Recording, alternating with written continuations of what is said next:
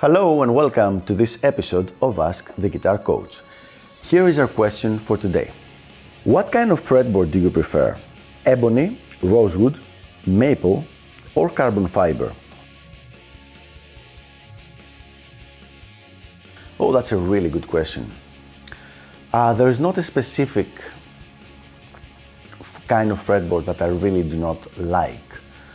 All of them have their good stuff and the, the good the advantages, and on the right guitar, it can sound great and can feel really really good. Like for example, I have a couple of guitars with maple, like a Fender Stratocaster and um, a VGA. They sound really good and they feel very good with the maple.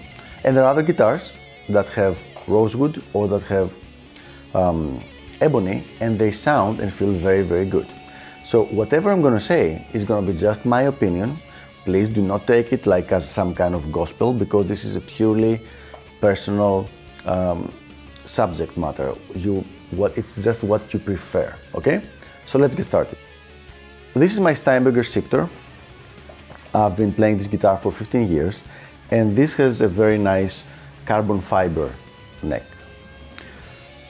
I really like both the sound and the feel of the carbon fiber neck. I feel it has um, a very unique, clear sound that you can mold to your specifications. And but what I'm trying to say by that is that when you have a maple neck, it has a certain sound. When you have an ebony neck, it has another specific sound. And, definitely when you have a rose rosewood neck, it has its own sound. But this one, it can, it has just about all the sounds together. This does not make it better, it just makes it a specific thing that I prefer.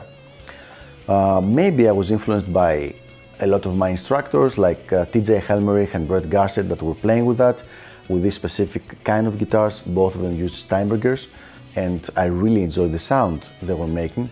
So they were producing. So I ended up playing one of those as one of my main guitars. Even though I'm not always recording with this guitar or with uh, guitars that have um, uh, graphite necks, graphite and carbon fiber, I always end up using it for the majority of my like coaching sessions. Now, in the rest of my uh, guitars, I have seen that I really like playing with a rosewood neck. I see that when I play with a rosewood neck, I play differently. Uh, there's no way to explain that, it's just that my choices, my actual musical choices, are different. So if I play over the same backing track using my Steinberger with a graphite carbon fiber neck, or if I play over the same guitar using my over the same backing track using my Ibanez guitar, the end result is going to be very different musically. So what's to take the takeaway from this? Well, depending on the sound I want and the musical quality I want, I will choose the guitar to play with.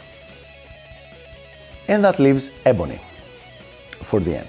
Now, I really like ebony. I really like the sound. The, I really like the the feel of the wood. It seems to be a very dense wood, so it feels good under my fingers when I'm playing.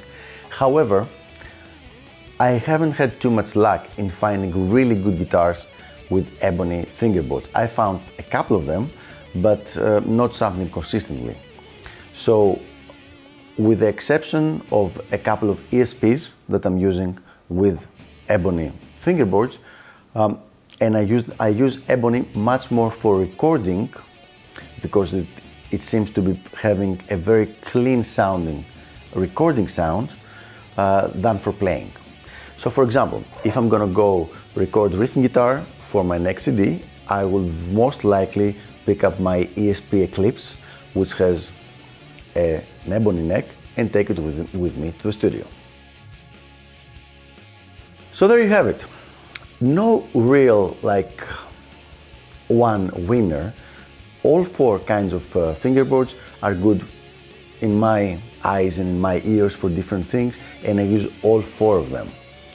Uh, so if you would ask me, what would I play live with, I would probably uh, say rosewood or carbon fiber.